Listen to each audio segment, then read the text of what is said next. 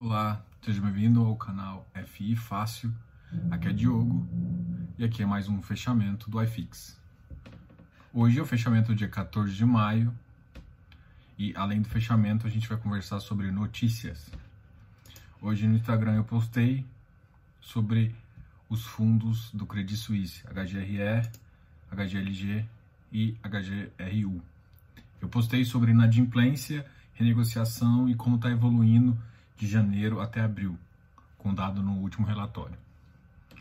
Eu não vou discutir muito isso, porque ah, amanhã vai sair o comentário, a notícia né, sobre o HGRE. Né? Eu faço toda sexta-feira, eu combinei com vocês que eu vou fazer toda sexta-feira um, uma análise mais profunda de um fundo. E a gente vai começar pelo HGRE, que vai sair amanhã. Então amanhã, mais ou menos, sai o HGRE. Isso vai sair no site também. A, a gente mudou a visão do, do, do, do canal FI Fácil para Cash Fácil no Spotify. Então, se você segue a gente lá é, e gostou da notícia, não gostou, gostou do, da mudança da, da imagem, se isso realmente ficou legal, dá um feedback aí, que é o que eu estou pedindo. Uma outra notícia que foi bastante relevante hoje foi a notícia do Quasar Agro. A do Quasaragro eu vou comentar um pouco mais para frente, porque a gente vai talvez entender um pouquinho mais. Tá ok? Vamos, vamos começar com as notícias do mercado? Hoje o dólar começou nas alturas, o Banco Central entrou e forçou com que o preço voltou para baixo. Eu comentei isso já no meu grupo de Telegram e uh, não sei se vocês entendem a dinâmica do, do, do dólar, mas eu vou simplificar aqui. O Banco Central não atua diretamente, ele atua, ele atua sempre através de dealers. E o que o Banco Central está fazendo não é forçar que o, que o dólar fica baixo, tá? A atuação do Banco Central é para dar liquidez ao mercado. O que, que ele quer? Ele quer que o preço não descolhe muito porque todo mundo fica assustado. Quando o preço sobe muito, o mercado perde vendedor. Não, não dá tempo, não dá tempo das pessoas tomarem uma decisão de venda e tudo mais. Então o, o Banco Central fica de olho e, vai, e, e está cada vez mais emitindo swap. O Brasil tem uma reserva em dólar bem robusta, então a gente não precisa ter medo disso. E o que a gente e que vai acontecer é que nesses momentos de estresse, principalmente estresse político, estresse sanitário do Covid, é, isso vai acontecer mais frequente, tá? Então, se você opera dólar, tome um pouco de cuidado, tá? Tome cuidado. Operar dólar que eu digo é pela, ou, ou em balcão ou em, em, mercado futuro ou alguma coisa do tipo, tá? Às vezes você opera também o dólar fora, pelo um forex da vida, então tem que tomar cuidado, porque o Banco Central está realmente só vai fazer sentido se você trabalhar é, dólar versus real, tá? Mas o Banco Central nosso ele tá ele vai entrar muito nesse mercado para dar liquidez. Enfim, então isso justifica porque o dólar caiu. E a bolsa no final aconteceu o oposto do que aconteceu ontem. Ontem ela, tinha, ela começou positiva e terminou negativa, hoje ela começou negativa, bateu 1.8 e depois e no finalzinho ela deu um sprint e subiu, fechando em 78 mil pontos com 1.23% de alta. A, o, o, final do pregão aqui, o pessoal está dizendo assim, com, com, força em relação ao petróleo e, e também aos bancos, né? Enfim, a, eu assim, eu, eu tô um tempo no mercado e falo assim, ah, a gente sempre tenta achar um motivo principal, tá? Mas tem que tomar cuidado com esses fake subidas, tá? Então tem que ver se vai se sustentar amanhã, né? A gente está a gente tá num momento delicado. É, a cada dia, essa, essas, essas semanas agora são semanas de, de divulgação de balanço, então as empresas vão balançar, fazer um trocadilho aí infame, mas é o que vai acontecer. Então, se for positivo, o mercado vai animar, se for negativo, o mercado vai desanimar. Só que você tem que estar tá com foco, né? Se você tiver um foco no que você quer e no que você acredita, você consegue tomar a decisão correta. O foco não tem que ser no preço, o foco tem que ser no valor. Mas você tem que entender que medidas como essa, medidas políticas, medidas sanitárias que impactam a economia, influenciam no valor. Então, qual que é o problema de investir nesse, nesse ponto? É que o valor, normalmente a gente está acostumado a ver no home broker o preço mudando. E a gente faz, fica tranquilo, faz um valuation e define o valor. Nesse momento, o valor tá, tá quase igual um home broker. Então, você, você fica perdido em termos de preço. Então, ah, por isso, por isso que eu venho falando, ah, tomem cuidado em entrar agora. Não entre agora. Se for, se for para falar, é essa a realidade. Não entre agora, porque se for melhorar, você vai pagar um prêmio muito baixo para entrar daqui a dois, três meses. Mas muito baixo, vai pagar 3% de ágio. E se, e se o mercado cair, você vai penalizar muito. Se você já está dentro, não estou falando para você vender. Se você não sabe fazer short, se você não sabe fazer algum tipo de operação, não inventa, não inventa. Não sabe, não inventa. Se gosta de fazer short, é, eu acredito que seja uma boa opção, tá? Fazer um, um... mas assim é, é uma opinião. É, e assim, ah, você recomenda clientes fazer short? Depende. Se o cliente for arrojado e, e quer procurar operação, às vezes a gente fala de algum tipo desse, né? Com proteção, é claro. Eu não vou deixar o cara vendido no Ibov na louca, né? Desculpa, mas isso não existe, né? Se você faz isso, você está querendo tomar na cabeça.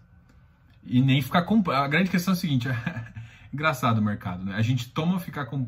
A gente topa ficar comprado perdendo e, bom, que a grande questão é o seguinte, dependendo do volume que você entra, é interessante fazer prote, proteção de parte, tá?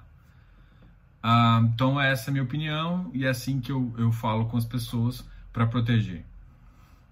Se você for entrar na, na ponta compradora, eu recomendo você a, aguardar. Mas a opinião está com você. Às vezes você é um cara que compra todos os meses, então, escolha bons ativos. E, de fato, apesar de você pode até tentar fazer um valuation, mas o valor está mudando rápido e muito, porque a, a expectativa é foda falar isso, mas a quantidade de morte influencia, a quantidade, o tempo que vai demorar para voltar a economia, o tempo do Covid, o tempo do confinamento, alguns governadores indo e voltando atrás de, de regras mais uh, restritas ou restritivas com as pessoas, tudo isso influencia na economia global. Então, como, como isso virou, um, virou uma situação difícil de, de mensurar, vai ser muito complicado é, você determinar um valor. E se é impossível determinar o valor com essa bagunça, imagina determinar preço. Então não tem como falar que está barato. É, é essa a minha opinião. Então, assim, por mais que você pode falar, olha, tá no. Não tem como você falar que tá barato porque você não sabe o, o valor do seu ativo. Então você não sabe se está caro, se está barato, se está realmente o que for, porque você não sabe, tá? E, e, eu assim, eu sou um cara que adora fazer estimativa, tá? Até para errar, assim, até para ter uma noção, eu gosto de fazer estimativa. Mas a cada dois dias tá mudando, não, não tá compensando eu parar, estudar um ativo e, e, e mexer. Então, essa é a minha opinião sobre hoje o mercado de bolsa de valores. Eu aguardaria, eu estou aguardando, tá? É difícil falar isso, pô, estavam querendo fazer. Só que o que, que eu quero, o que eu quero trazer para vocês? Eu quero deixar uma carteira pronta. O que, que eu chamo de carteira pronta? É tipo ativos que eu gosto e que eu acredito que vão sair melhor. E no momento em que atingir a, que dá essa a, a baixa e começar assim fazer sentido recuperação, a gente entrar com ela para todo mundo comprar e ganhar dinheiro. Aí sim a gente tem uma carteira de sucesso e uma carteira que vai longe. Então, pelo menos essa é a minha opinião, tá? É, eu não estou querendo mudar você, não estou querendo mudar a sua opinião, a sua forma de compra, mas hoje o que, o que eu vejo é isso. Então, se você acha que é interessante fazer a mesma coisa, eu vou logo, logo começar, assim, vou falar, olha, quando cair e fazer sentido voltar, eu vou ajudar com uma consultoria aí, fornecendo uma carteira, tá? Mas para quem quiser.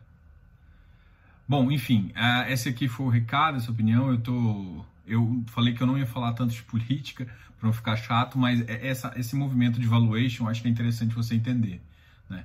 Uh, eu sempre eu coloquei dois livros minha, no link da bio lá do Instagram. Eu acho que eu sempre coloco na descrição também aqui embaixo, justamente para você entender. Tem dois tipos de valuation. Eu já expliquei isso uma vez, mas eu vou falar de novo porque a gente acabou entrando nesse assunto. Um é o valuation para determinar preço, né? para realmente você analisar os indicadores da empresa e definir um preço. Aí você faz uma estimativa. Normalmente a gente faz por fluxo de caixa, fluxo de caixa futuro. Essa é a melhor forma de. Quer dizer, não vou dizer melhor forma, mas é a forma que, que eu mais trabalhei. E aí, assim, eu tenho. Lá tem dois livros. Um é voltado. Se você quer fazer isso da sua padaria ou de uma empresa que você tem e tudo mais. E uma outra é voltado para para uma análise de ação mesmo, né? Então você consegue tentar determinar o valor. Só que quando você vai ver lá, você define G, define um monte de, de, de, de itens que é puramente especulativo. Então você chega num número com um monte de premissas, entendeu?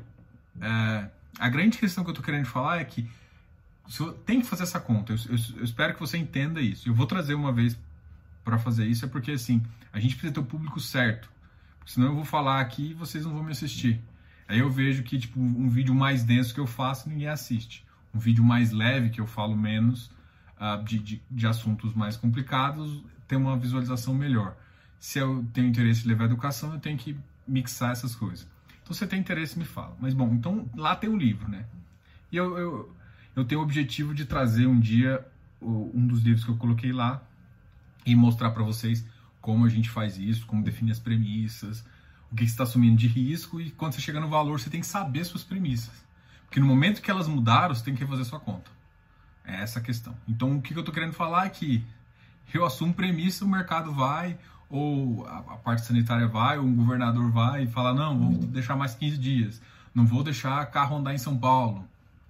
Aí ferra com todas minha, minhas premissas, com tudo que eu estou pensando, e aí eu tenho que refazer minha conta.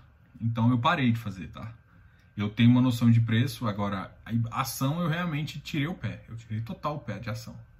E a FI eu fico olhando mais porque FI ele tem um, ele tem um valor máximo.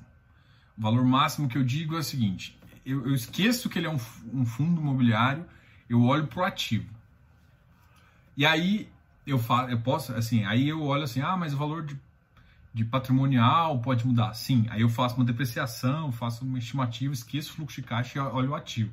Olho o custo de reposição, olho vários outros aspectos. E, não é que eu vou entrar nesse momento, não. Mas eu vou eu vou ter uma base. Então, tá chegando perto desse aqui, ou passou muito daqui, fala, cara, tá, tá difícil. Mas aí eu analiso, pô, tá no Rio de Janeiro? Sai fora. Eu não vou comprar nada no Rio. Tem gente que compra, tem gente que faz muita coisa, mas eu, eu tô querendo dizer o que eu olho. Aí o petróleo ainda não estabilizou, né? A Petrobras está para cima e para baixo. O, o, petróleo teve a, a, pior semestre possível. A, a, redução de consumo mundial é, já é tangível e, e já se sabe. A OPEP ainda não falou que iria fazer realmente uma redução acentuada para o mercado realmente voltar com o preço, pelo menos um nível razoável.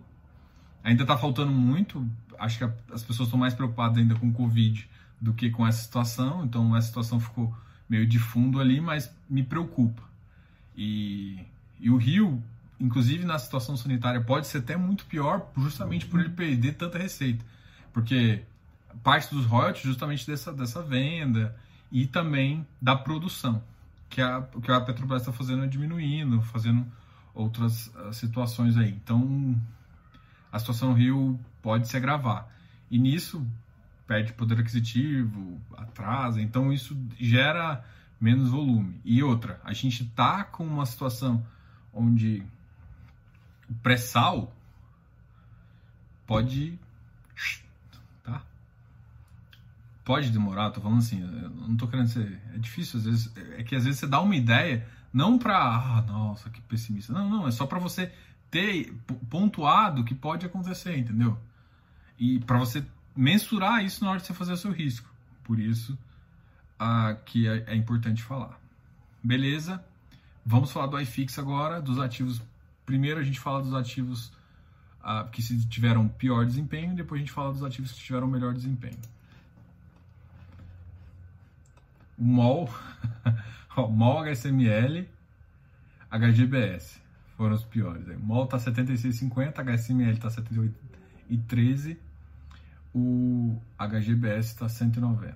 RBR Properties está 74.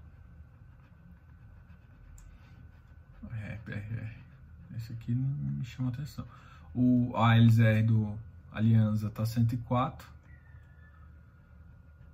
Esse aqui também é um pouco do reflexo do, do da emissão que eles estão querendo fazer. Não sei se vai ser.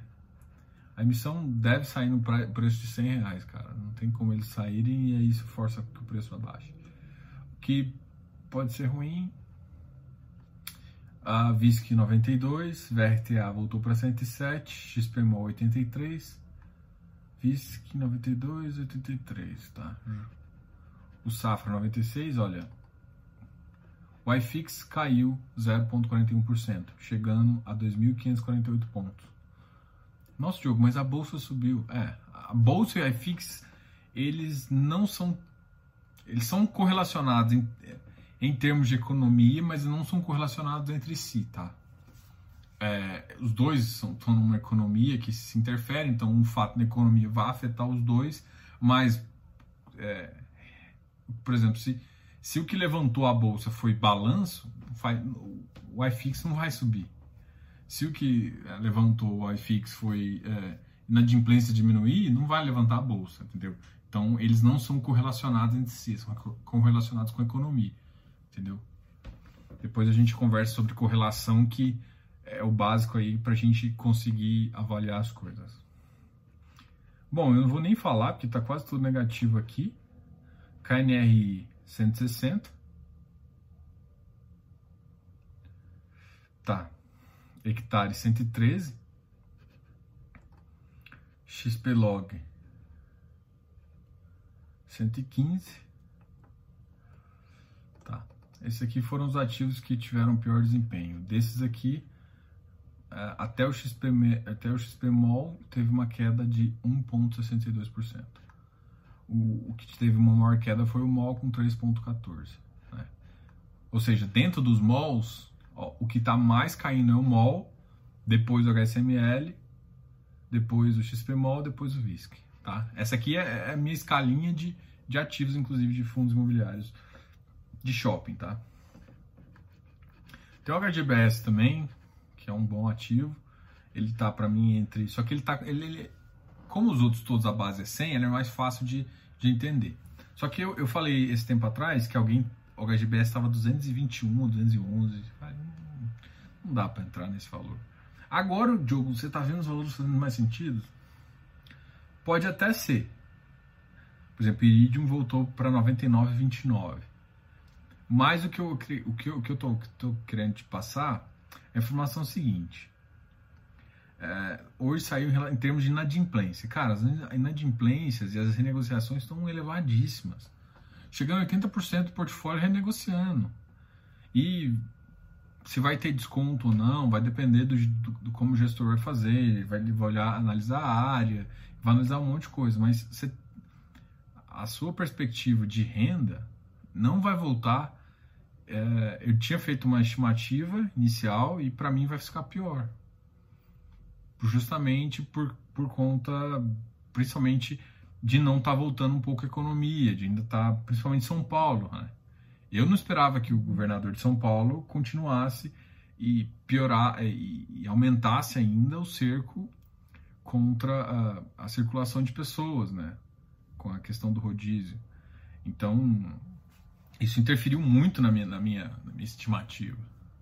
E aí, aí mostrou mais ainda que, que o, o valor tem que ser descontado. Tá? Em termos de ativos que ficaram positivos, eu vou falar dos três últimos, tá? dos três melhores. Não vou, vou falar a partir do Canip aqui. Então, o Canip ficou em 108, subindo 0,35. O Habitat 92, 0,57. O HGFF 87, subiu 0,74. O IBOV subiu 1,59. Quem subiu mais que o Ibov foi o Vigip, foi para 88. Só que você lembra que o Vigip tá naquela. Ele tem um problema de liquidez e fica às vezes 88, 95, 97. Ele fica com volume. Ó, a máxima dele hoje foi 97, velho. Teve gente que pagou 97 nele. E a mínima foi 85. Então, esse range aqui, isso, isso é horrível. Horrível. Isso aqui é péssimo para um fundo. Por quê? Porque, cara, rádio, mas dá para fazer trade? Não dá, porque você não tem liquidez para fazer isso. E, é, e você, o que, que isso se diz? Se você quer vender, você tem que vender muito barato, e se você quer comprar, você tem que pagar muito caro. Ou você tem que ter paciência ali. Então, assim, só que paciência, quando você tem três cotinhas, é fácil. Agora eu quero ver você vender mil cotas. Entendeu? Aí isso é, isso é foda? Então, esse ainda é um problema dele. Mas ele, ele, ele, ele, tá, ele é um ativo muito bom, tá? Mas nesse preço eu também não animo. A minha animação tá lá no 85. Entre 80 e 85 eu tô ali, tá?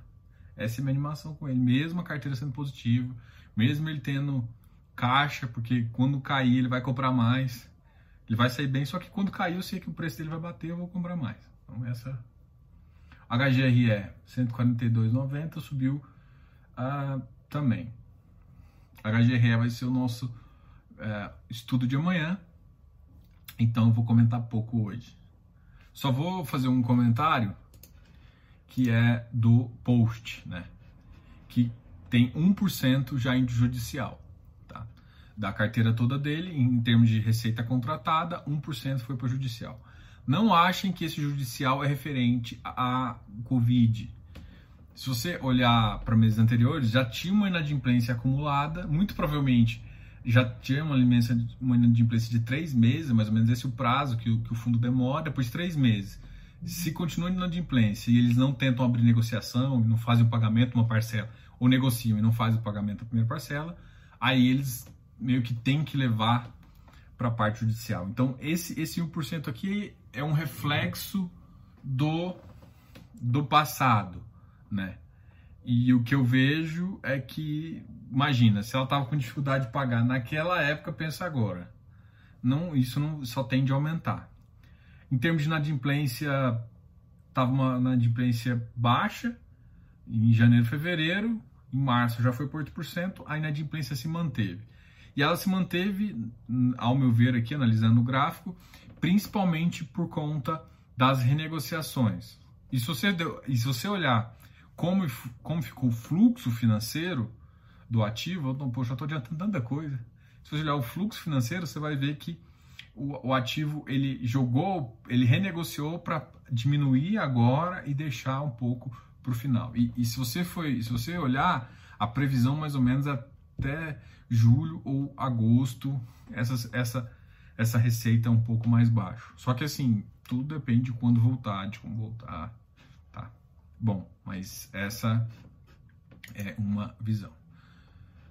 Então, só finalizando, em termos HGRE, a gente comentou um pouquinho, RBRF foi para 107. Esse 7.87. Mano, o que, que é isso? Você lembra que eu. Você sabe que movimento é esse aqui? Eu tenho que. É que assim. Isso aqui para mim tá com cara de algum. Alguém que sabe que vai ter sabe que vai ter a. Eu já comentei do RBRF, né? Que vai ter uma emissão agora, eles estão querendo fazer caixa. É, eles, eles, vão emitir uma 400, né? Mas provavelmente já tem, um, já tem gente interessada. Então alguém montou posição aí, tá? Então ele, ele, eles devem ter já. Então deve ter comprado parte no, no mercado. Deve ter comprado parte nesse mercado secundário e esperando o mercado primário também, caso a Assembleia aprove. Eu votei sim, tá, gente?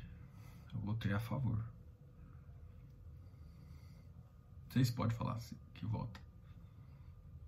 Não é minha intenção influenciar, não, mas. Só que 7,87%, assim, eu tenho esse ativo. Eu sou um pouco tendencioso, tá? É, deixa eu explicar como que eu vou falar. É, em fundos imobiliários, Se você acompanha o BCFF, por exemplo, o BCFF ele não era nada, aí de repente em 2019 ele teve um rendimento razoável, tá? Na, na minha opinião, tá? Ele foi considerado um dos fundos melhores por, por algum um desses awards aí de, do mercado. Eu não gosto do BCFF, não gosto. Eu vou começar a analisar porque vocês me pediram, mas eu não gosto do BCFF. É... Quais, qual, qual, qual que eu gosto? Eu gosto mais do, da, de gestão. Em termos de gestão, para mim é ED e RBR. Se você olhar em termos de resultado, eles estão dando. E o ED deu mais. Meu, meu receio em relação ao ED agora é justamente o fundo está realmente ficando muito grande. E agora, por que, eu não gosto do BCF? Primeiro que eu acho que a taxa de administração do BCFF é muito alta e não compensa o, o valor que ele entrega. Tá? E aí entra dois novos, né? O XPSF, que também me pediram para olhar, eu vou começar. A XP é uma boa asset, então muito provavelmente vai dar certo ele tem, ele tem uma geração de valor interna muito grande, ele tem uma área de estruturação, não sei se vocês conhecem muito como é que funciona isso, mas ele tem uma área de estruturação muito forte. E a estruturação forte é importante porque ele consegue gerar, por exemplo, bons CRIs, bons, boas operações. Tem, é uma asset que está no mercado de logístico, no mercado uh, de shopping, varejo, estou na dúvida. Tem o XP Log, o XP Mall, MXRF, muitos, eu tô, acho que eu estou esquecendo algum do, da, da, XP, tá? Mas enfim, eles estão posicionados em vários setores cruciais desse mercado imobiliário, que ajuda a assumir uma ponta de, de, de a, assumir uma ponta de compradora, assumir uma ponta de gestão ativa. Qual que é o problema para mim do XPSF e também do HGFF? São fundos que vieram no auge eles entraram ali mesmo no auge do, do mercado imobiliário. Então eles entraram no pico de 2019. Então eles estão com preços ruins. Fácil isso. Se, se, se você comprar ativos ali, os ativos estão comprados caros, o HGFF até conseguiu algumas posições, acho que de 475 de 400, mas mesmo assim ainda não chegou, não tem um volume, entendeu? Então, em termos de histórico ainda, para mim é RPRF e, e o ED, o ED ainda para mim ainda tá acima aí a minha, a minha, a minha do Ed ainda é se ele vai conseguir manter a gestão tão elevada para conseguir é, justificar um fundo tão grande. Só que, por exemplo, eu prefiro que o que o Ed faz do que, que o BCFF faz. O Ed tem uma taxa de administração baixa, uma taxa de gestão baixa e cobra performance. O BCFF cobra uma taxa de gestão muito alta. Eu prefiro remunerar o cara se o cara, se o cara bate benchmark para mim é essa função, entendeu? Tipo, eu quero remunerar o cara que se dá melhor no benchmark. É essa a visão que eu tenho. Eu, eu prefiro. Eu não quero te dar, sei lá, ah, você merece ganhar muito. Não, você merece ganhar. E se você performar, sim, eu quero te dar muito. Eu quero que você triplique seu rendimento. Me dá, me, me, me agrega valor. Né? Então, assim, essa é a minha opinião sobre taxa de performance. Eu prefiro. É, é, que às vezes o fundo tem uma taxa alta de administração e uma taxa de performance. Aí, ó, é fé, meu irmão é ferro, porque a, a Selic tá lá embaixo, o mercado vai rasgar seu dinheiro. E tem fundo assim, tá? Eu nem quero falar o nome do fundo porque isso pode me complicar. Um dia eu falo pra vocês aí. E você vai ver que ele não tá na minha carteira. Ou eu tirei da minha carteira. Tá? Enfim. É, essa é a questão hoje em termos de fundo. Ah, então assim, o, X, o XPSF, eu acho que ele tem um bom futuro. Só que ele entrou no momento errado. O, o, o da HGFF, da Credit Suisse, também, para mim, ele tem uma boa área de geração, então ele pode agregar muito valor. É, esses dois fundos são promessas para sim, só que entre os dois, eu acredito que a gestão. O HGFF, a Credit Suisse, é uma, uma gestora excelente, eu, eu consigo. Só que em termos de gestão ativa, para mim, ela, ela vai ficar um pouco próxima da, da, da Rio Bravo ali, né? Não, não é arriscado, não, não, não, toma não toma posições, sabe, mais para agregar valor, entendeu? Assim, é uma posição de risco, mas que, que ele sabe o risco, alguma coisa assim. É, eles são mais conservadores, né? Então, se você quer uma gestão mais conservadora, então você tem que entender qual o tipo de gestão, porque é assim que ele vai se comportar lá. eu, eu, eu, acho que vale a pena também ter ele, mas em termos de, de agregar mais valor, a XP vai ter, vai ter é, melhor opção. Só que ele entrou no momento ruim. Então vai demorar, ele vai ficar muito até ele conseguir renovar, ele não vai conseguir fazer a missão. Então a carteira dele vai ser, vai ser, vai ter que ser trabalhada muito, muito bem para ele conseguir agregar valor para bater benchmark, por exemplo. Então esse para mim é o problema do XPSF. Mas como vocês pediram, eu vou começar o do Mogno. O MGFF. A Mogno é uma gestora pequena, mas ela, ela, é esse para mim foi um, realmente um fundo que, que se comportou bem, tá? Em termos de 2019. Mas mesmo assim, para mim os outros dois fazem mais sentido. Um que eu acho que, que vai fazer sentido, não agora, né? Porque que se ferrou agora vai ser o XPSF, tá? O HGFF tem algumas vantagens, tá? Demorei muito nesse, nessa, nesse iFix aqui. Putz, não vai dar tempo de edição, então vai ser desse jeito mesmo. É, bom, por fim a gente vai conversar sobre o Quasar Agro. Eu fiz um stories dele, saiu o, um fato relevante. Eu tinha conversado com você já sobre isso na, no FI Talk, né? Que eu conversei com que a gente ia definir um ativo que você não gostava ou que você estava preocupado. O Casarago era um dos que eu estava. Saíram dois gestores, eu contar uma história breve, saíram dois gestores que eram o, o, os cabeças, né, da estavam puxando esse mercado para o mercado uh, agrário ali, para o mercado de silos, né? E tudo que esse, essa movimentação toda foi feita através deles, eles fizeram um pitch, o pessoal gostou e comprou ideia e levou. Por, por acabou por pressão, ele, eles acabaram sair, porque eles demoraram muito a diligência, eles subestimaram muito tempo, eles, eles tiveram. Eles olharam para o mercado certo, mas tiveram uma estimativa errada de diligência. Enfim, tiraram eles. Só que quem assumiu não, não fez nada. O mercado esperava alguém, ou seja, imagina, você é cotista, você pegou duas pessoas que você está escutando, que entendem do negócio. Tiram, tira essas duas pessoas. O Quasar não fala nada os cotistas ficaram desesperados. Só que a grande questão é o seguinte: só alocou 15%. Entendeu? Era 15 ou 18. Enfim. Eu não quero. Esse, esse número não, Só sei que é um número abaixo de 20%. Então. Mas entre 15% e 18%. Enfim. enfim. Então, é, ou seja, você tem. Hoje, você tem uma cota que vale 77. Você tem uma, um, um patrimônio de 96 mil, de 96 reais, e uma cota valendo 79 na hora que eu olhei mais, mais cedo, quando eu indiquei, eu inclusive falei com, com os clientes, falei, cara, compra. Porque tava 77. O que, que o mercado tá falando? Se, a, se passar o que eles estão propondo, eles estão propondo que 35% desse, desse, desse valor seja amortizado, você está transformando, você está você tá agregando um valor onde não, o mercado já tirou o valor. O que, que eu estou querendo falar? 18%. Só fazer a conta aqui para não errar para vocês. 18% vezes 96 dá 17. Menos 96. 78, 72. E isso porque eu estou tirando os 18% total. Ou seja, se eu desconsiderar o que ele alocou, eu tenho basicamente lá, considerando o, o, o valor da cota de 96, né? Pagando tudo lá, em torno de valor patrimonial de 96 a 98. Considerando 96 e desconsiderando 18%, eu tenho um valor de cota de R$ 78,00, 79. Aqui na minha conta ficou 78,72.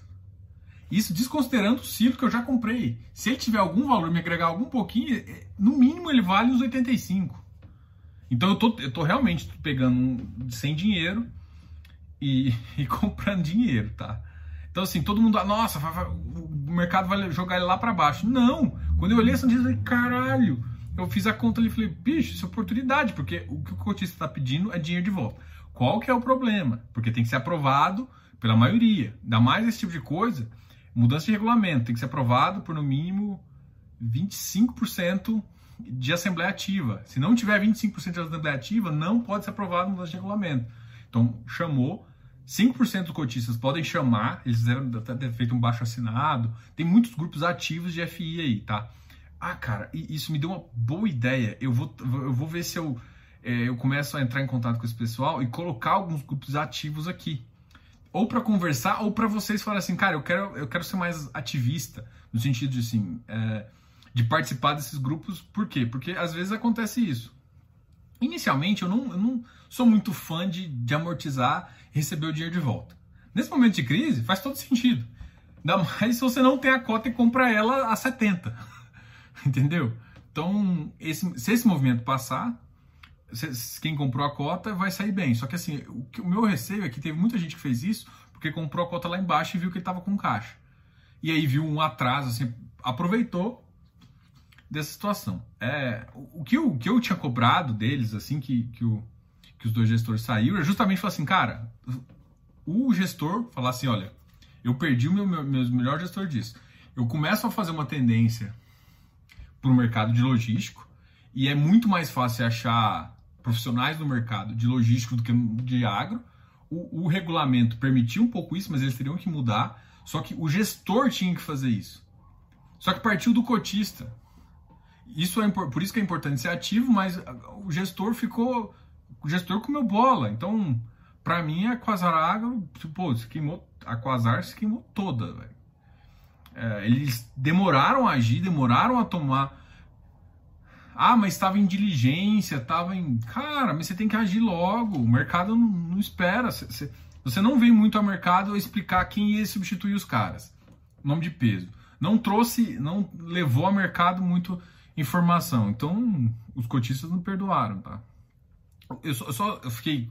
A parte que eu não gostei dessa amortização, porque eu acho que a gente podia utilizar esse dinheiro para uma alocação melhor, entendeu? Então, quando você recebe dinheiro, é, é bom também. O que tem que decidir é justamente isso. Não é você que decide, é o coletivo, é, o, é os é os cotistas que vão decidir esse esse é, esse